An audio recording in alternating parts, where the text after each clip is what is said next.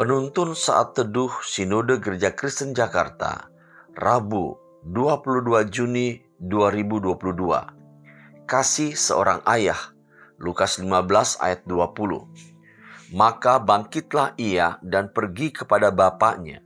Ketika ia masih jauh, ayahnya telah melihatnya, lalu tergeraklah hatinya oleh belas kasihan. Ayahnya itu berlari mendapatkan dia, lalu merangkul dan mencium dia. Seorang ayah Kristiani yang masih muda menjalankan perannya sebagai orang tua.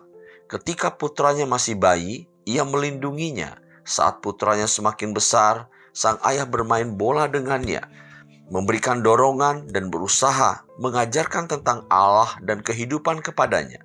Tetapi ketika beranjak remaja, anak laki-laki itu membuat jarak dan dengan cepat meninggalkannya untuk menikmati kebebasan. Ia menolak nilai-nilai yang diajarkan ayahnya. Ia membuat keputusan bodoh dan terlibat dalam masalah. Ayahnya sangat kecewa, tetapi selalu sabar terhadapnya. Tidak peduli apa pun yang telah ia lakukan, katanya, "Ia tetap anak saya. Saya tidak akan pernah berhenti mengasihinya. Ia akan selalu diterima di rumah saya." Hari penuh sukacita itu akhirnya tiba ketika ayah dan anak dipersatukan kembali. Kisah tentang anak yang hilang dalam Injil Lukas 15 ayat 20 berkisah tentang si bungsu yang meminta kepada ayahnya bagian harta miliknya sebagai warisan yang menjadi haknya. Sekalipun belum waktunya untuk diberikan karena ayahnya masih hidup. Namun karena sang ayah mengasihinya, diberikan semua yang menjadi haknya seperti yang tercantum di dalam ayat 11 dan 12. Namun sangat disayangkan kepercayaan yang diberikan kepada si bungsu itu tidak dikerjakan dengan baik. Ia pergi ke tempat yang jauh dan memboroskan hartanya dengan berfoya-foya. Ia tidak mendengarkan nasihat ayahnya.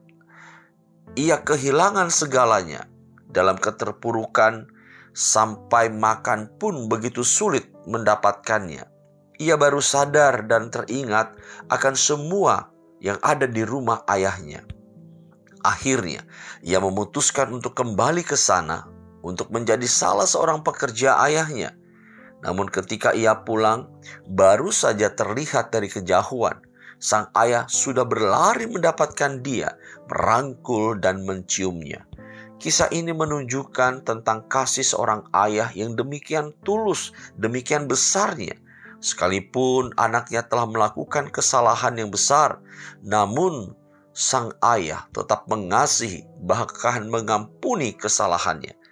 Demikian juga seharusnya para ayah belajar mendapatkan kasih sebagai yang utama di dalam kehidupan keluarganya Kasih bukanlah hanya sekedar perasaan, melainkan aktivitas nyata, yakni perbuatan yang dapat dirasakan dan membahagiakan orang yang dikasihinya.